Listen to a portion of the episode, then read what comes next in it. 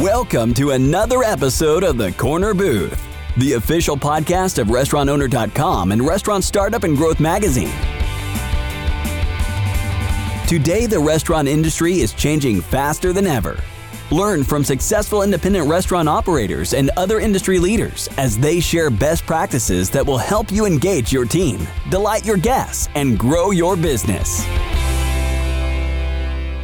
And welcome to another episode of Corner Booth. I'm Chris Tripoli.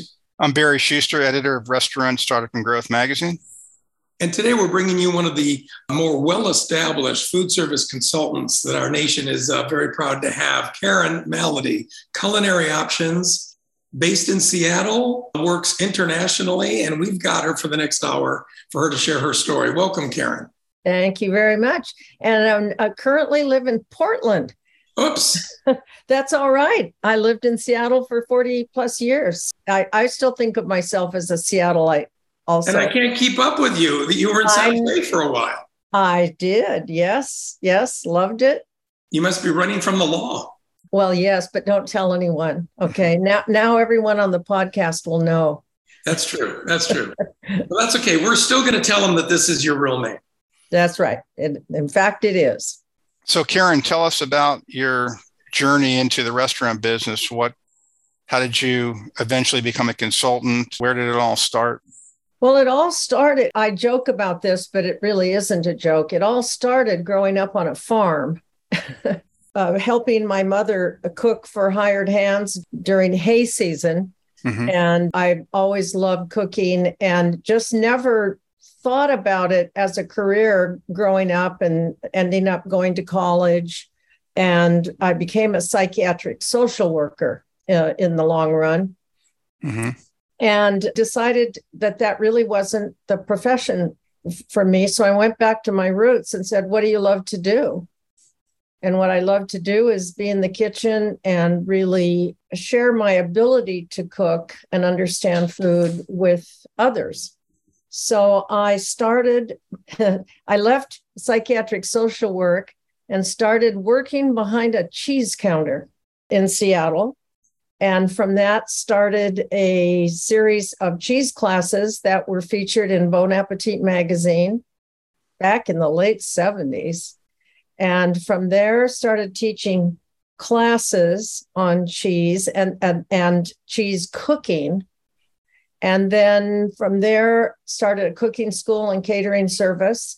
And a number of restaurateurs uh, in Seattle ended up taking my classes.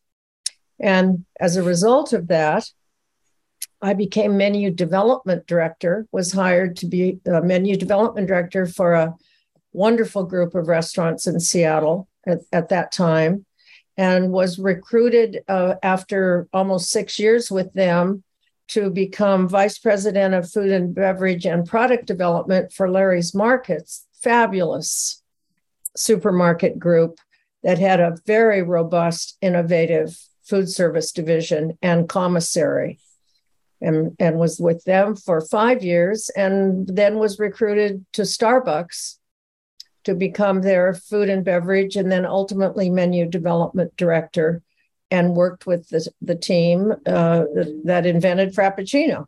Mm-hmm.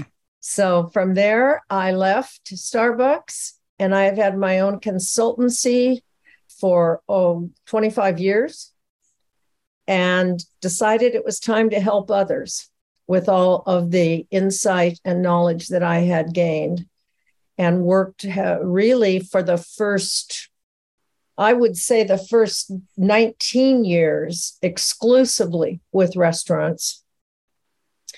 And then was invited to become a member of a team on a big project for a non commercial uh, on site business and industry project and because at that time, on site food service was realizing they really needed people with restaurant experience to come into the non commercial world and really sort of talk restaurant talk, concept development, menu development, et cetera, uh, vision creation.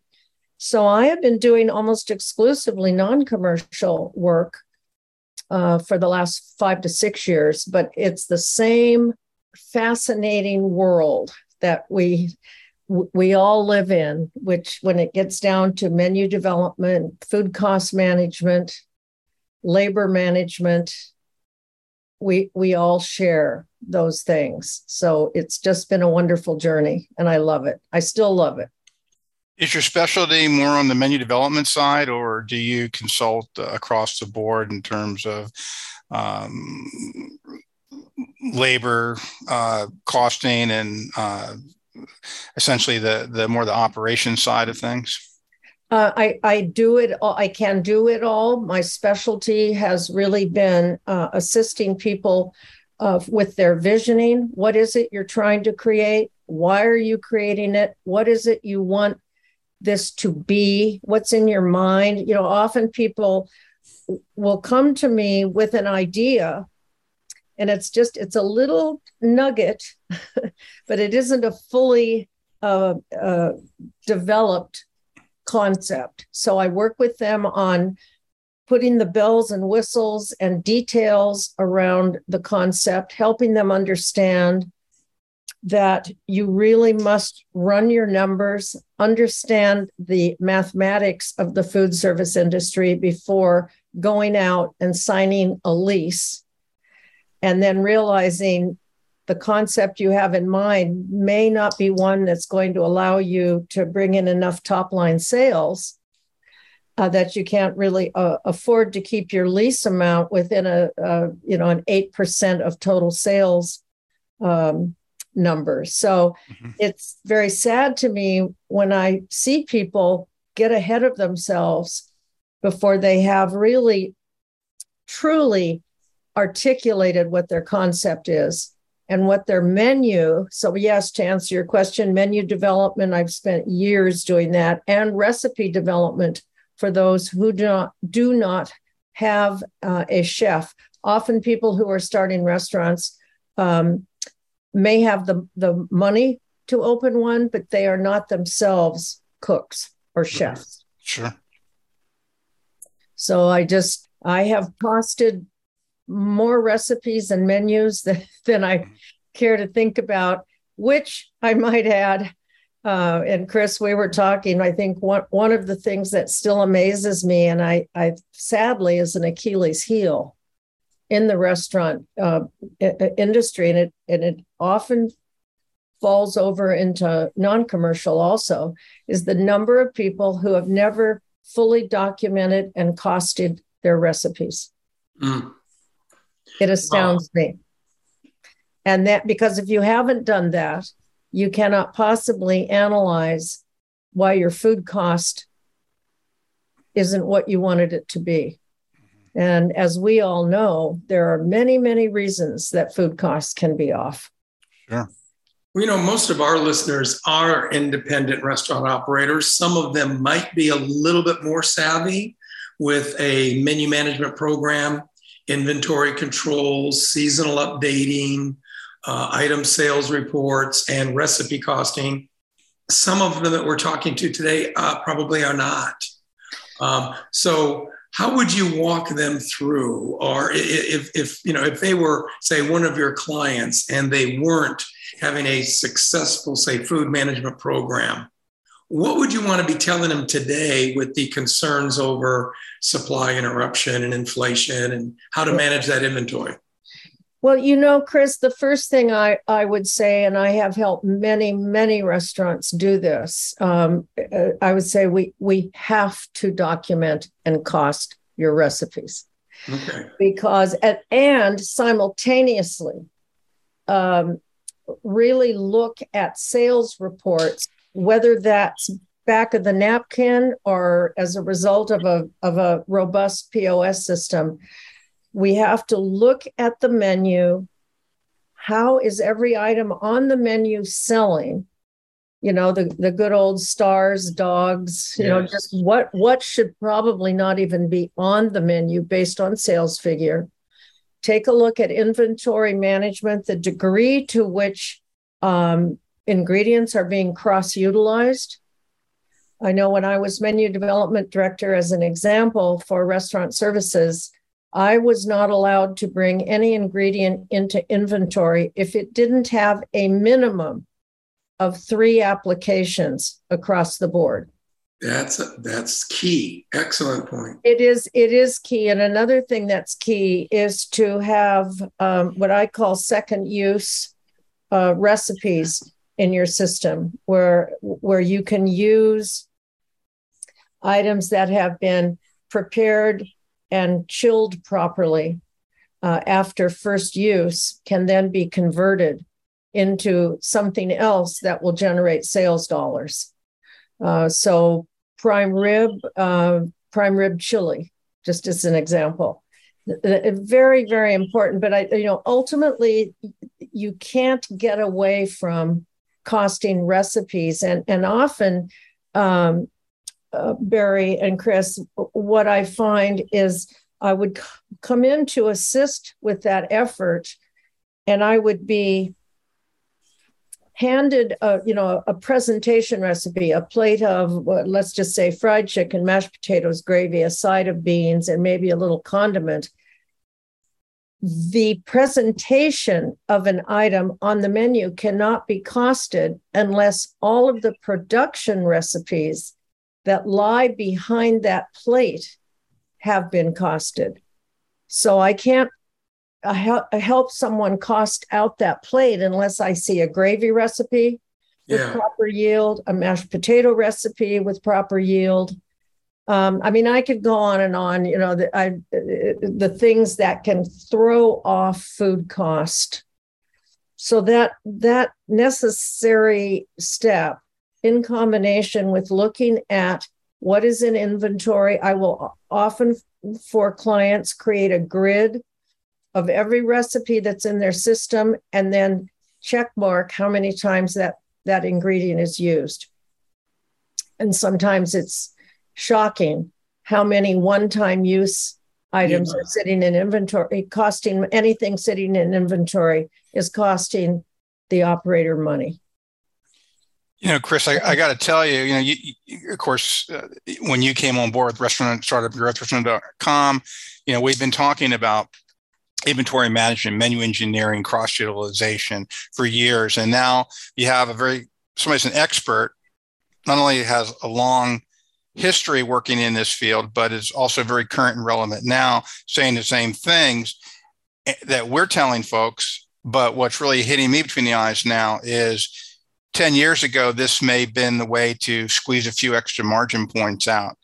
Now, with supply chain problems and inflation, what Karen's talking about, maybe the difference between you being able to open your doors next week. Am I over emphasizing that, Karen? Uh, absolutely not. In fact, uh, one of the, uh, oh, Chris, go ahead. No, no, I oh. think that's right on the target. I think you're right. I think, I think Barry hit it on the head. I think if our listeners have been operating for a while, they're probably shaking their head saying, Yeah, you know, you're right. I've heard this a few years ago. I should have paid more attention to inventory management you know, I probably could have been a little bit more profitable. And now they're looking at each other saying, you know what? If we don't do exactly what Karen is saying, you know, we may not survive because margins are just so much tighter today.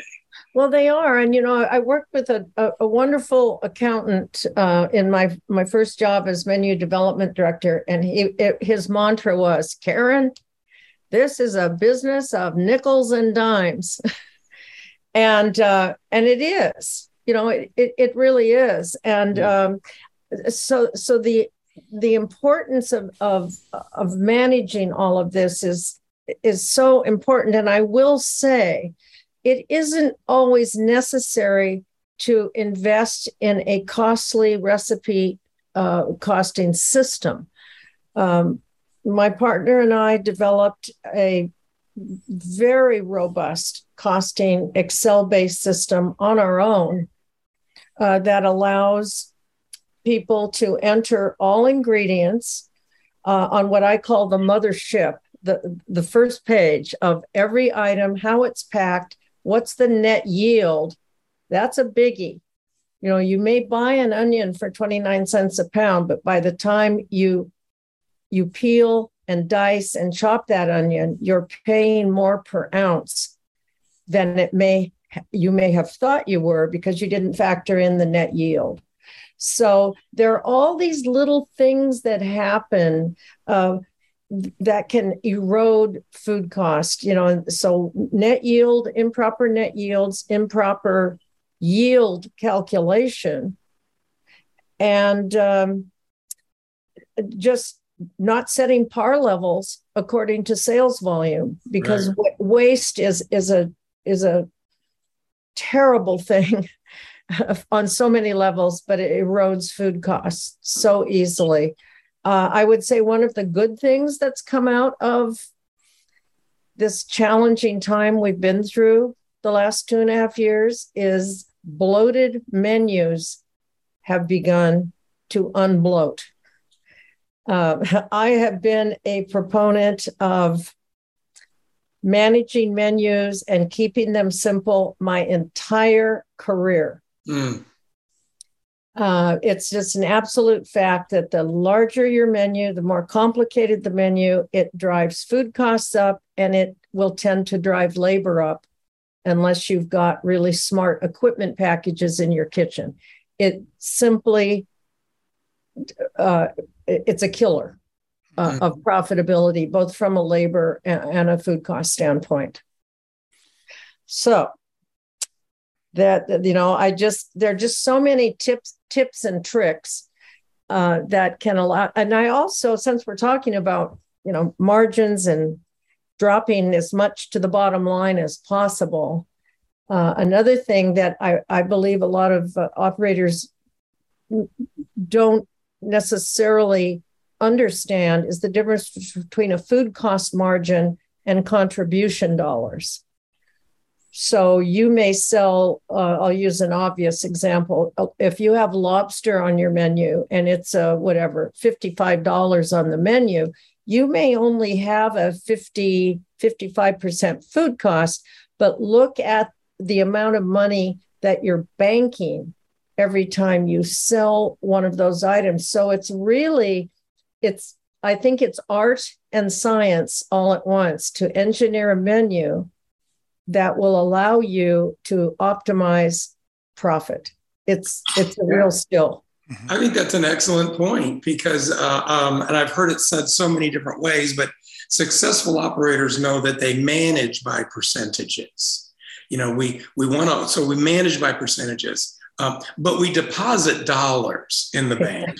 So they've got to be good at doing both. And that's a great example. We've had issues with that. Barry's addressed it many times in the magazine as well that, you know, menu engineering isn't just about making sure every menu item hits a target cost. Some cost, it's okay to have a 40 to 50% food cost item. If that margin is much greater than, say, a lesser priced item that's only got a 32% cost item. So I'm glad you made that point. Too many people overlook it.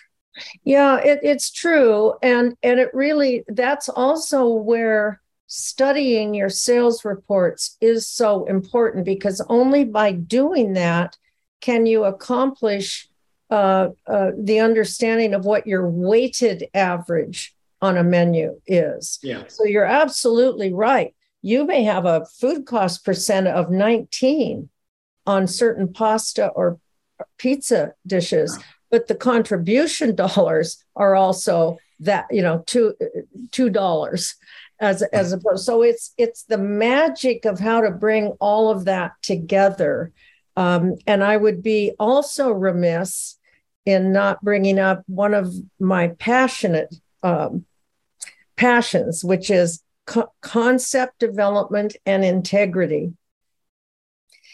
and making sure that everything on your menu makes sense to what you're saying your concept and brand is all about. Uh, I I think this is how we we got into this bloated menu syndrome, and it's it's challenging as an operator. Every customer has a request. Why don't you have pasta on the menu? Why don't you have nachos on the menu? And it becomes very easy to fragment your brand by starting to add items to the menu that don't belong there. That's number one. Conceptually, it doesn't belong there. And I've also seen trying to jerry rig new menu items onto a, a line a cook line that was not designed to accommodate that item, and it can bring a kitchen down uh, at peak hours. To you know, to start adding so many things that that the the line cooks just they can't handle it, so the kitchen crashes. That's true. Not everyone is supposed to do everything. So, um, when you were doing a lot of your, you know, consulting with this, how how would you help people see that when you're working with them and they? Well, the good news is they're busy, but the bad news is you can see that their concept is fluttering, or in in your words, the menu is bloated. You think the vision might be getting lost. How how would you tell them, you know, time out, and where do you go from here? Well, uh, uh, typically that would be exactly what I would say is time out.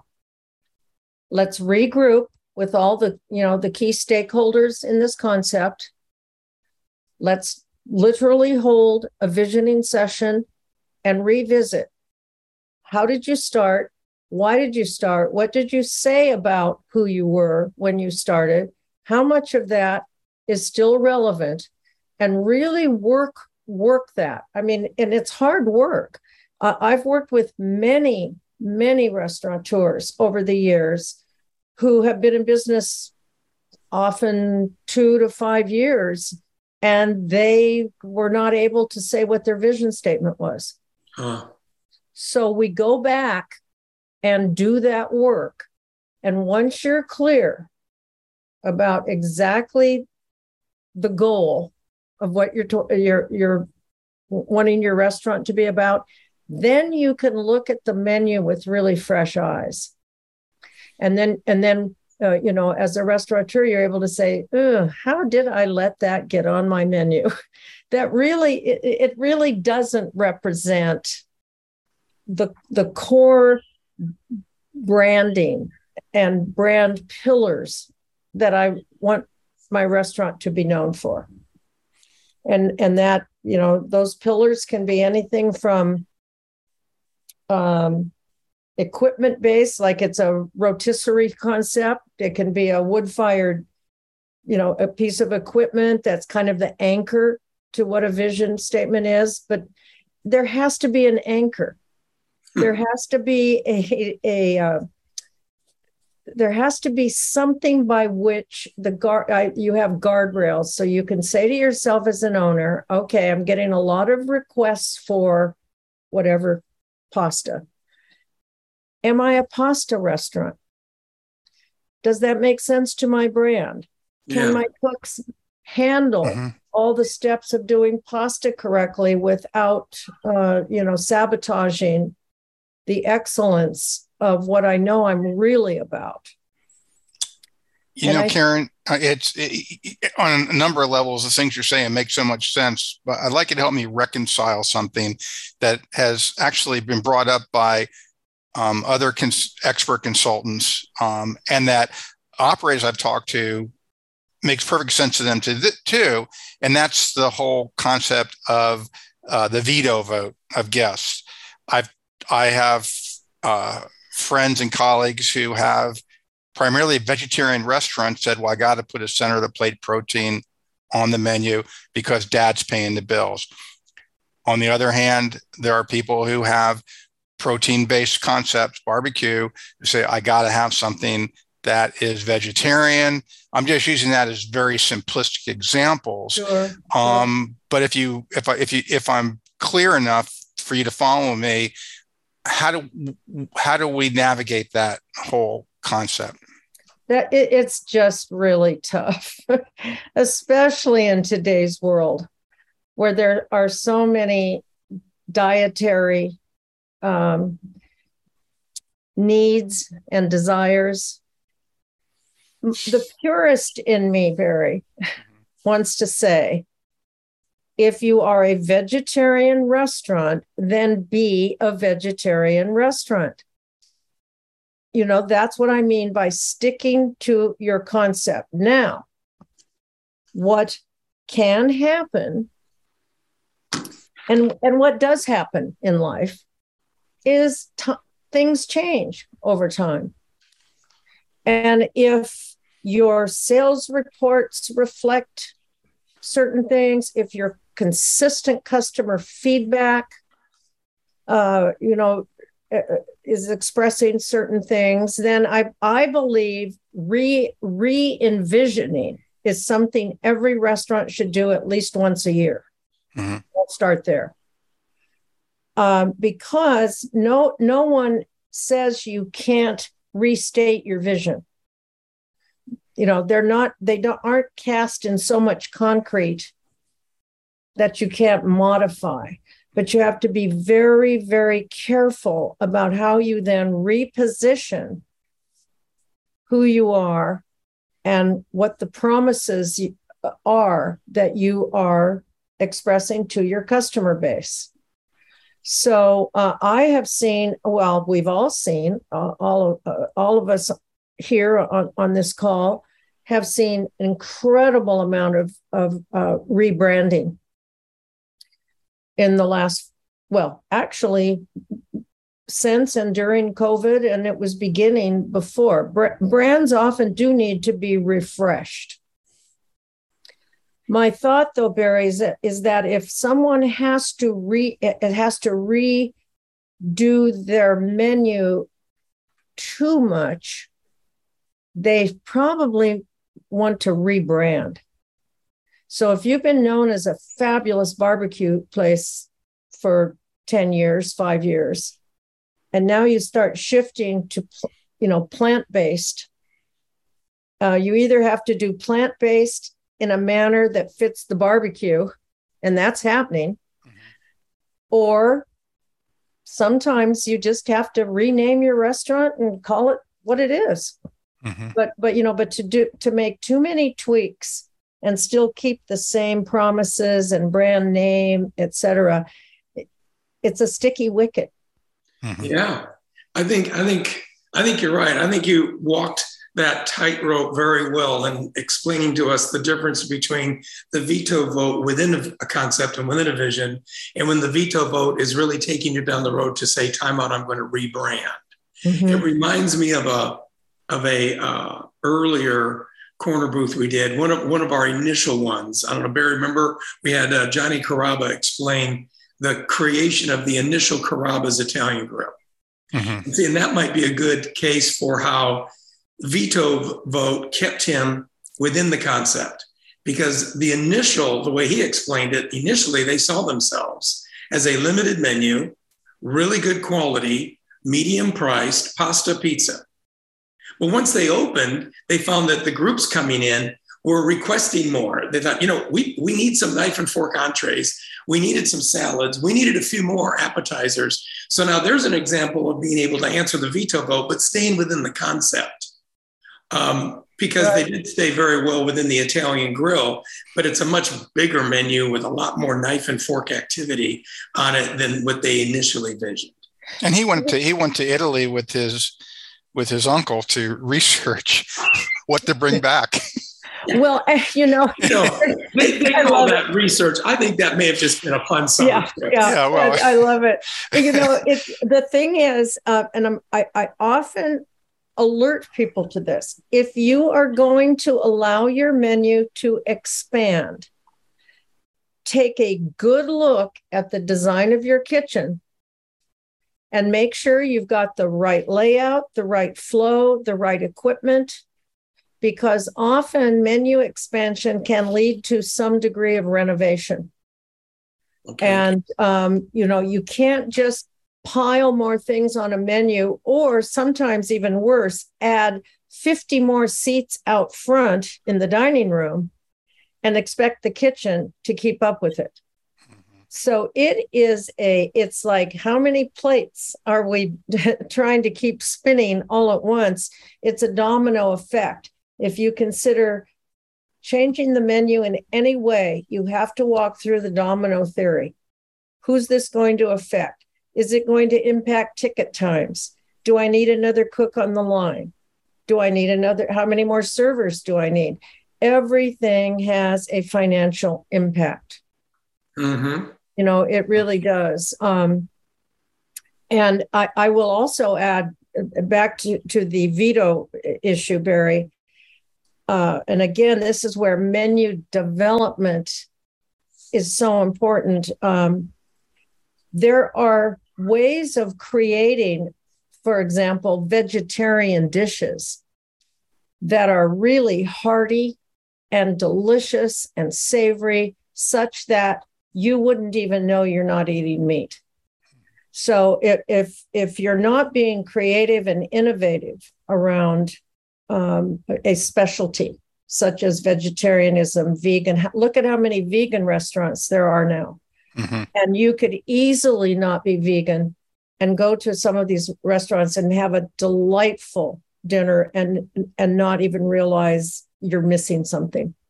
It's it's remarkable. I kudos to to those people who've really put the work in on developing recipes that are so satisfying for anybody. It's not just about steamed, you know, steamed carrots and broccoli anymore. That seems to be a, a real uh, great opportunity for chefs to do that kind of work. Um, I know plant based meat analogs get a lot of attention right now, but I've I'll ask you this: is it seems to me the the vegan movement, the vegetarian movement, is much bigger than just putting plant based meat analogs on your menu. Thank you for saying that. Uh, yes, I, I call it beyond the impossible burger. Um, mm-hmm. There are, and this is where you know I kind of get my my hackles up because one of my culinary specialties uh, are cuisines from certain other countries that ha- organically have remarkable vegan and vegetarian items that are authentic, they're delicious, they're hearty, you don't just have to have a veggie burger uh, on your menu and and and call it a day. Uh, I I don't find that creative or innovative. Are there those who want something that's plant based that still looks and tastes like meat? Sure, but there's such a world of opportunity doing authentic, uh, you know, Hispanic dishes, Eastern European dishes, Southern French. I mean, it's the Greek. There's remarkable food out there that is authentically vegan or vegetarian. And wholly satisfying. That's for sure. You know, Karen, earlier you mentioned that um, the more recent five or six years you have been um, moved more into what you call non-commercial. Um, I'm assuming that's more like food service that we see in either healthcare, schools, uh, corporate facilities, contract dining, healthcare. Which these are booming, um, you know, food uh, service sectors. Um, maybe you could explain to us what, what, type of restaurant principles are these sectors looking for? Why are the restaurant principles that our sector has operated on for so long becoming important to those segments? That's a great question. And it's fascinated me really. And, and I would say probably the primary driver that, that I am noticing is the, is the issue of concept development and, uh, you know, f- food hall mentality, uh, even because you have in in these situations you have people who are eating in your facility every day. Restaurateurs have the have the the really the luxury and i've really come to appreciate this as a luxury. You can choose to go a re- to a restaurant or not. You can choose to go to a restaurant once a week once a month once a year in non-commercial food service uh, you are there every day now right now that's the disruption of the return to work policies is causing utter chaos um, but now it's come to mind that if you have an on site food service at a large, let's say, business and industry account, let's just say Microsoft. Yeah. You are compete you are whether historically you've realized it or not, you are competing with the street. So you know the the demographic issues the uh, competitive landscape around your facility what's going on out in the restaurant world that's that's becoming very very successful and i would say especially in the fast casual category mm-hmm. i mean the fast casual has just exploded there are remarkable creative concepts out there in that category everything from curry to arepas it's remarkable so inside your four walls as, a an on-site food service uh, provider, you have to build conceptual variety in, into your offerings, or people won't participate in the program. And if the employees don't participate in the program, just like if people don't come to your restaurant, you cannot be financially successful. Mm-hmm. So uh, so that's number one. Uh, second is authenticity. The, the the issue with well authenticity and transparency. They they kind of go hand in hand. That's showing up everywhere. What is this ingredient? Where did it come from? Tell us about this ingredient.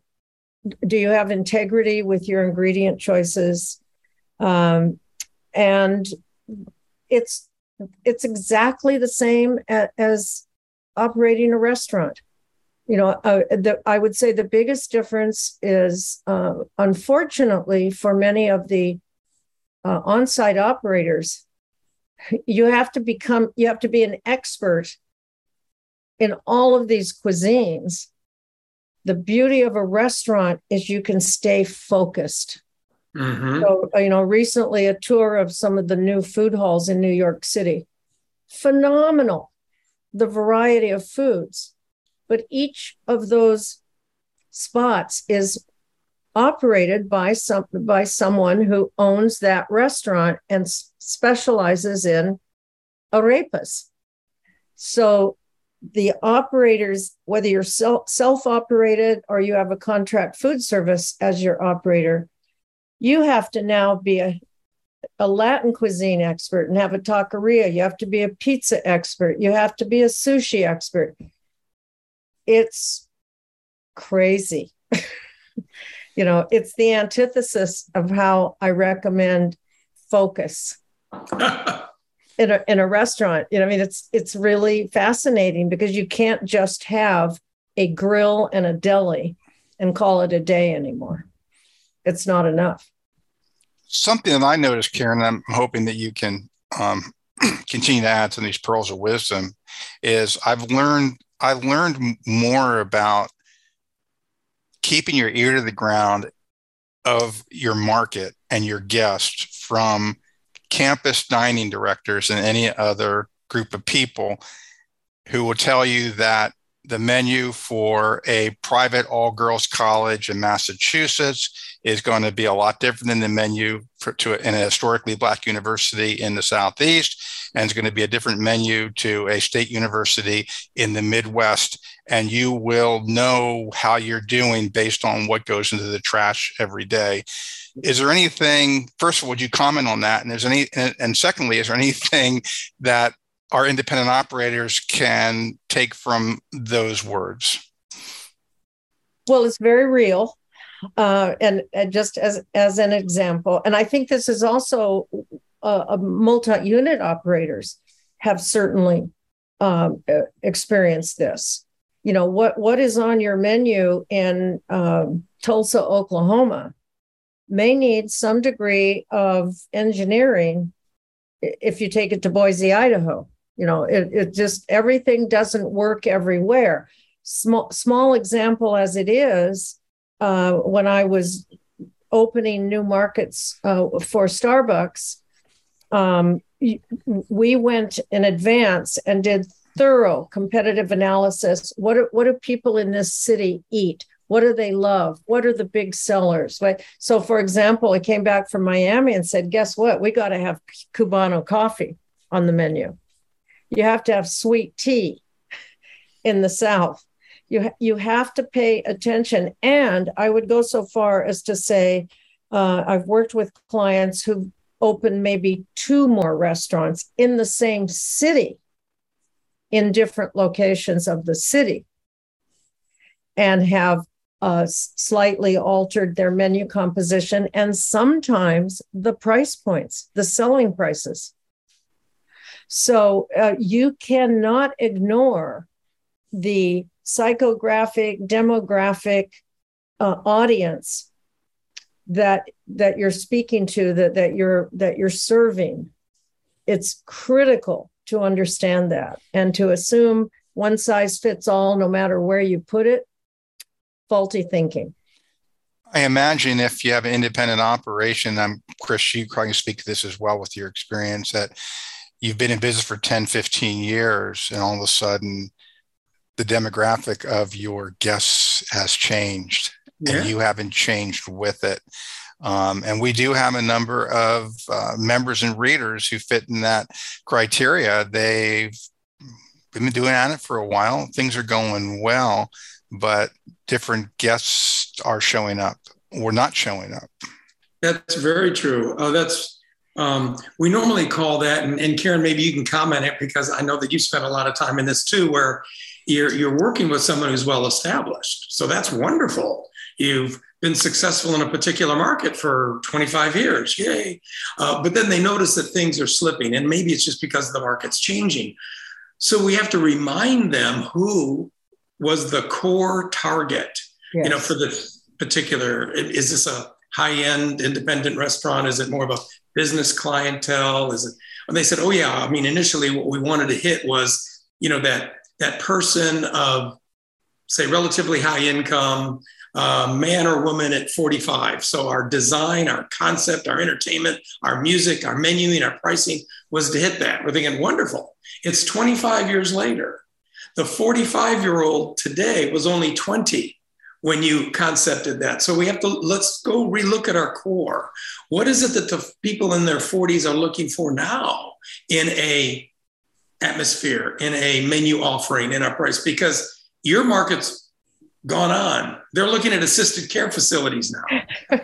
no, it's it's so true, and I I, I just have a, a such a great example of that. No names mentioned, but a certainly a well established um, brand uh, came to me and said, you know, w- we're still doing really well, but we're noticing the people in the restaurant look a little different these days.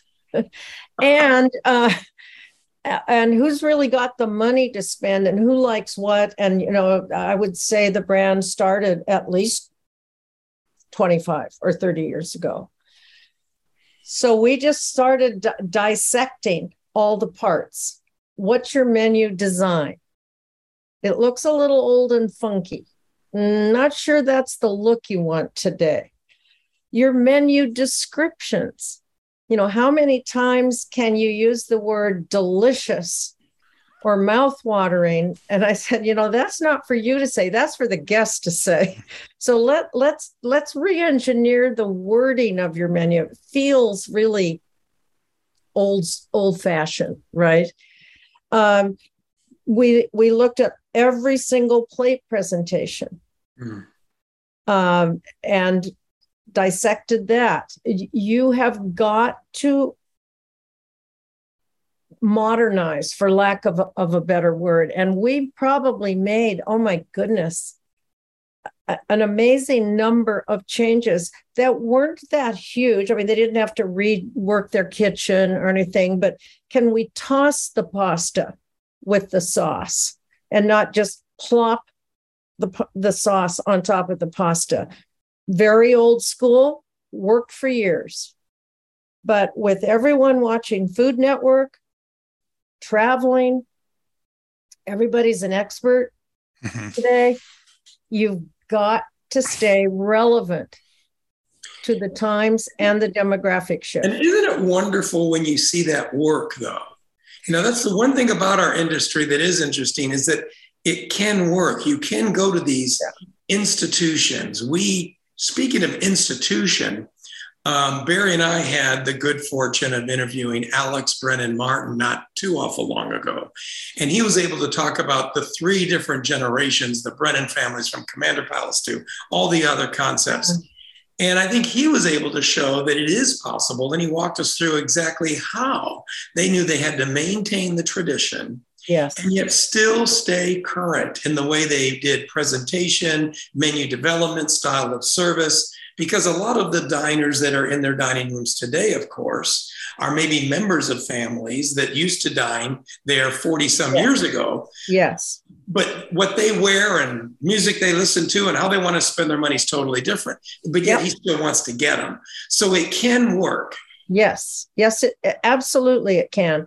And you know, there have been a lot of brands that have, uh, you know, have have come out of core historic brands. It doesn't mean you can't reinvent yourself in a new environment with a new brand either.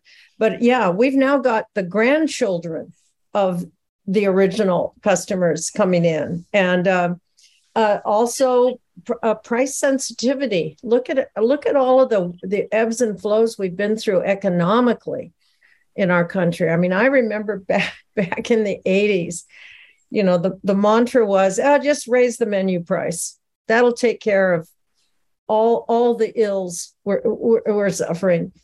No, you can't do that anymore. You you have to develop your recipes in such a way that you are controlling food costs while while presenting to the customer optimal value and excitement and deliciousness. And it is it's never been an easy industry ever. I would say it is even more challenging today with food costs rising nearly 15% energy utility costs rising leases lease uh, uh, amounts are crazy in some cities. And equipment prices because they've suffered horribly from supply chain issues. Equipment prices are crazy. So we face all of this uh, as operators and members of this fabulous food service community. And not that those issues haven't always been to varying degrees part of our life, but yeah. they are so dominant now. They're so dominant. And, you know, how, and then let's just throw in, and I'm sure those listening have been through this as a result of COVID.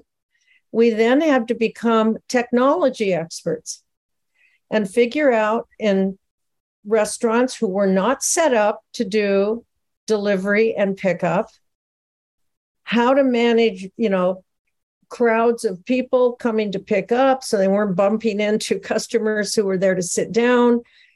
Spatial inadequacies to make a lot of that work. I mean um, and then some of that chipping away at margins all, all the while.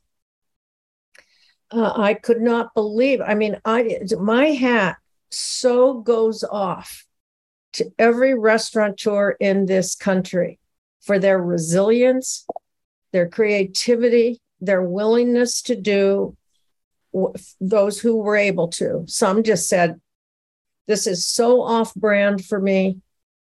I do not want to become a takeout restaurant. I'm done. I don't want to do this." totally legitimate decision. Yeah. For those who said no, I'm I'm I'm in it for the long haul. I want to keep my brand. They re-engineered their menus so that items could transport in what I call a cardboard coffin Mhm. and still uh, you know end up at, at the consumer's home intact and still delicious. So uh, look at what we've been through Right. as operators. It's truly mind boggling. Well, before we let you go, and on, on that note, I'd like you to just take a step further. Give us a little crystal ball version, a, a vision, a knowing what you know and the years that you've worked and what we've just come out of these challenging times. What do you see, you know, the future of restaurants, uh, how, they're going to be succeeding? What do you see the future restaurant looking like, say, in the short term, the next two, three, four years? Yeah. Oh boy. Um, you know, I we all get asked that a lot, and I think I think in part what what's happened is the crystal ball broke, the for everyone, and and and I'm very hesitant. Yeah. Um, but I do I do have some thoughts. Um, I I do believe that uh, the fast casual sector will continue to uh, be robust and profitable because they're offering better better food in nicer environments at reasonable costs but high value equation okay. and uh, there's less and less time spent especially during the lunch period for most people it's not about one and a half hour martini lunches for most these days okay so fast casual uh, and they keep their menus simple. You know, they're simple menus, sure. you can only cram so many items onto a digital menu menu board. Okay. Uh, definitely a pre-order prepay will remain very strong and facilities need to be designed with that in mind you know i see now n- new construction where there's a completely different entrance for the takeout person or the pickup uh, uh, person. I believe, and maybe because I want to believe it, but I will, I do believe that there will still be the human need to gather with friends and family in a sit down restaurant where someone where you're being cared for you don't have to do the dishes you don't have to th- throw your disposables away in a garbage can. Um, uh, but even then, they may be used less frequently because I think people right now are very sensitive about cash cash flow, and we as operators need to be sensitive to that. Um, yeah. F- for the uh, for the I really am recommending to all my clients that they look very carefully at the type of packaging they're looking at because as as one client said I need my food to be instagrammable even in a takeout mode. Yeah. And uh, I again I think menus will continue to be more simple. I don't know that we're ever going to see bloated menus uh, again because yeah. I believe people have learned mm-hmm. that actually it's easier to manage a menu that has focus and an inventory that has focus. Uh, I doubt food prices are really going to go down. I think they're here to stay. Okay. But we, and then the last thing is uh, the big word these days is experience. What's the experience? Yes, the food is important, of course.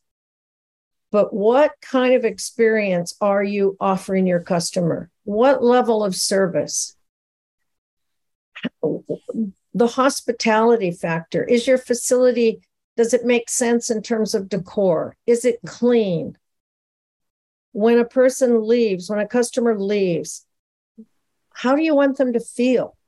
Yeah when they leave. So so yes, we can talk food all night long, but what's the experience? How long did I have to wait for my food? Was the server kind and generous and friendly and helpful? All of that, Chris, has to, it, there cannot just be a focus on the food. Well said, huh, Barry. Uh, I, I know that kind of hits a home run with you, uh, Barry, because you've said that yourself. You know that really going out is it may start with food, but it really ends with the whole package. Uh, yeah, yeah, Karen. Really, I mean, we've had how many podcasts that we we've talked to different people, and Karen sort of like gives the uh, the last chapter, the the summary of everything that we've been discussing. That you know, John Buchanan said, um, it all starts with the menu but um, if the experience isn't good, even if you have the money to spend $100 to go out for hamburgers and beer, you start wondering, is this the best use of my $100? Um, Absolutely. And I think, Barry, there, again, I think there's more sensitivity to that than ever. And Zagat Guide proved that for years. Um, was it you don't go out just for the food you go out for the total experience the environment the being taken care of Um, you and it's I've, it's been documented that the food certainly always has to be good. Right. But if the great food is not wrapped around a positive experience, you're going to lose people. hmm Uh, I couldn't agree with you more. Uh, my only hope is that uh, people listening to this take everything you said to heart because uh, um, 'Cause You were voice right of on target. experience, and it's right on. Sorry, The, it's right on to go on and on, but there's No, just so, so no, we much, could listen for another know, hour. This is uh, this is so great much stuff. to say. You know, it's a complex Mhm. Uh, business. I, I think it's not uh, many people, not on this podcast, but the the consuming public um, really has generally little idea of how complex this industry is. Yeah. So many things to consider. Well, I thank, Thank you, you. for having me as a guest. Thank you for being a guest. It was our pleasure, and we hope that all the listeners have taken note of all the examples you've given them and the stories that you've shared because you are a tremendous help to our industry. Thanks again for your time today. Absolutely. Enjoy the weekend. You too. Everybody, we hope to see you soon on another Corner Booth. Thank you for joining us on the Corner Booth. We'll be back next Tuesday with more inspiration, insights, and industry best practices to help you engage your team, delight your guests, and grow your business.